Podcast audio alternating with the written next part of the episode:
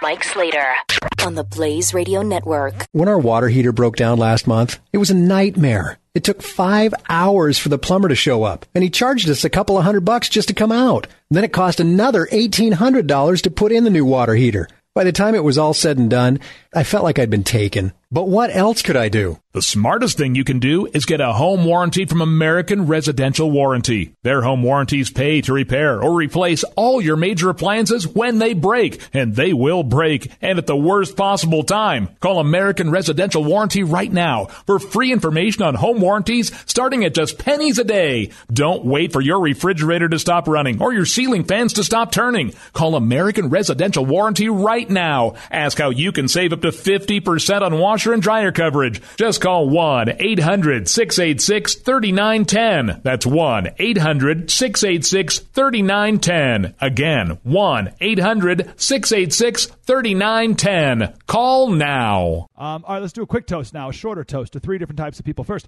the uh, Benghazi movie that's coming out this weekend, next weekend. Please make plans to go see it. It's called 13 Hours. I think it's going to be really important. I don't know if it's going to be a good movie. I'm not a huge Michael Bay fan necessarily, um, but it's going to get this uh, story of Benghazi outside of the echo chamber.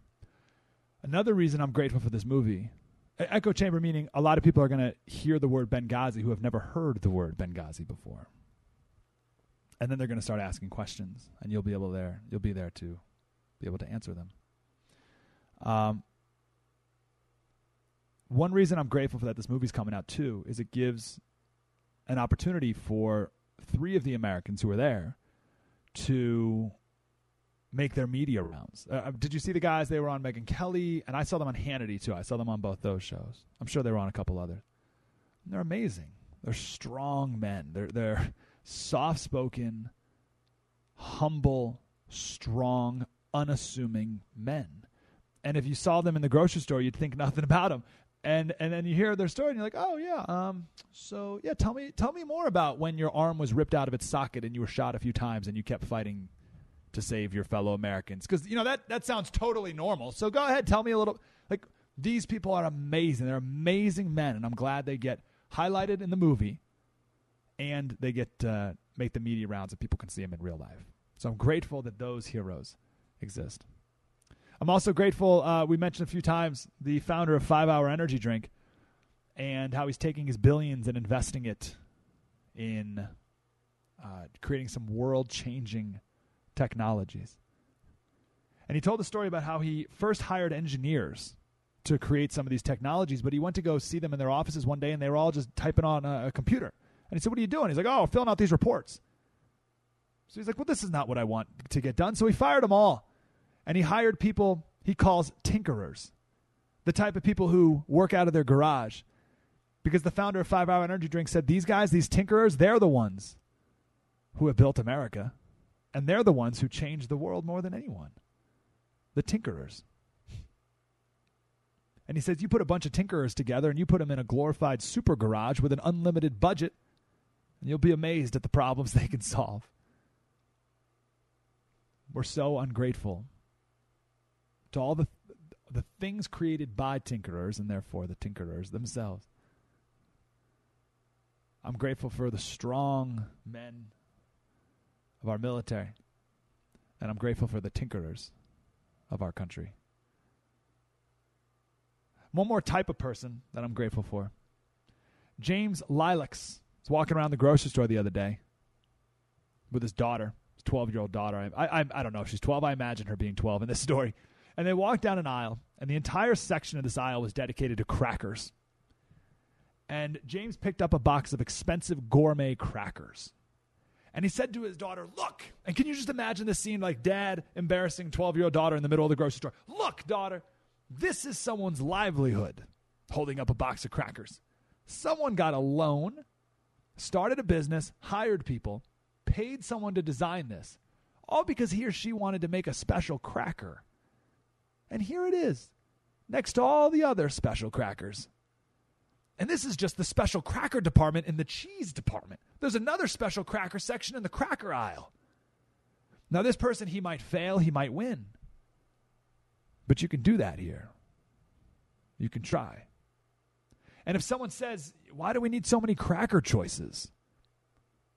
This is why. Wait, what do you want someone, uh, some governing cracker bureau to say, no, don't make crackers, make pretzels? But I don't want to make pretzels. I want to make crackers. Oh, sorry, we got enough crackers. But I have this new taste. Sorry, no crackers. And dad goes on, he says, now, and you can imagine the daughter's like, Dad, now imagine this everything here. The other store down the street has the stuff that this store doesn't, and the other chain carries an entirely different line of specialty stuff. So dad's going on and on about the crackers, and finally the daughter says, All right, can we try them? And dad says, Heck no, they're overpriced, waste of money, but be grateful you're an American. America's the greatest country in the world because we have a system that allows people like that guy to make a specialty cracker.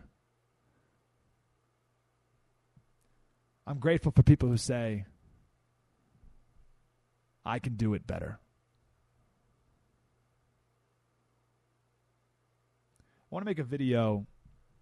We call those people dreamers, by the way. I want to make a video next week about uh, Boris Yeltsin going grocery shopping in Houston. We've we've told the story many times. It was 1989, I think, and he came to America to visit the Space Center in Houston. And he looked around the Space Center. He's like, "Oh yeah, okay, great. Spaceship, computer, blah blah blah." And they were driving somewhere on his hotel or something, and they drove by Randall's grocery store. And he said, "Hold on, stop the car, stop the caravan. Can we go inside?" Completely unscheduled and he's roaming the aisles of this grocery store in absolute amazement. Absolutely just stunned.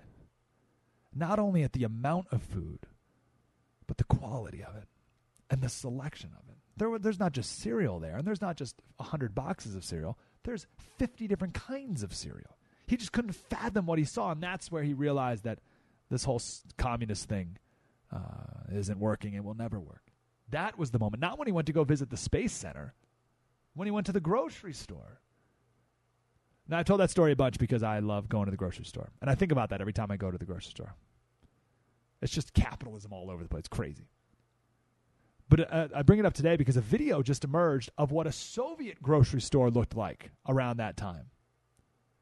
And it is just as bad as you can imagine. Just just empty shelves, there's a little bit of meat, but it's you wouldn't feed it to your dog. I'm not even kidding. There's cardboard boxes stacked up. I don't even know what that is. Like just I don't like it's it's all the cashier's behind a cage, right? You got it's like your I don't have ration cards and I I don't know. It's worse than a prison commissary. It's awful. So I want to make a YouTube video and show the difference.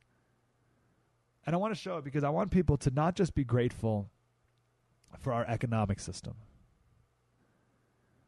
and not just be grateful for our political system that allows people to be free. But we also have to be grateful for the people.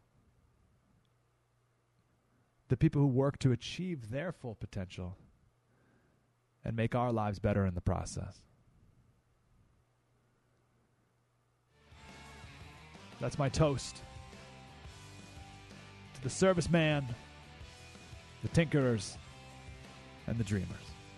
When our water heater broke down last month, it was a nightmare. It took five hours for the plumber to show up, and he charged us a couple of hundred bucks just to come out. Then it cost another $1,800 to put in the new water heater. By the time it was all said and done, I felt like I'd been taken. But what else could I do? The smartest thing you can do is get a home warranty from American Residential Warranty. Their home warranties pay to repair or replace all your major appliances when they break, and they will break, and at the worst possible time. Call American Residential Warranty right now for free information on home warranties starting at just pennies a day. Don't wait for your refrigerator to stop running or your ceiling fans to stop turning. Call American Residential Warranty right now. Ask how you can save up to 50% on washer and dryer coverage. Just call 1 800 686 3910. That's 1 800 686 3910. Again, 1 800 686 3910. Call now.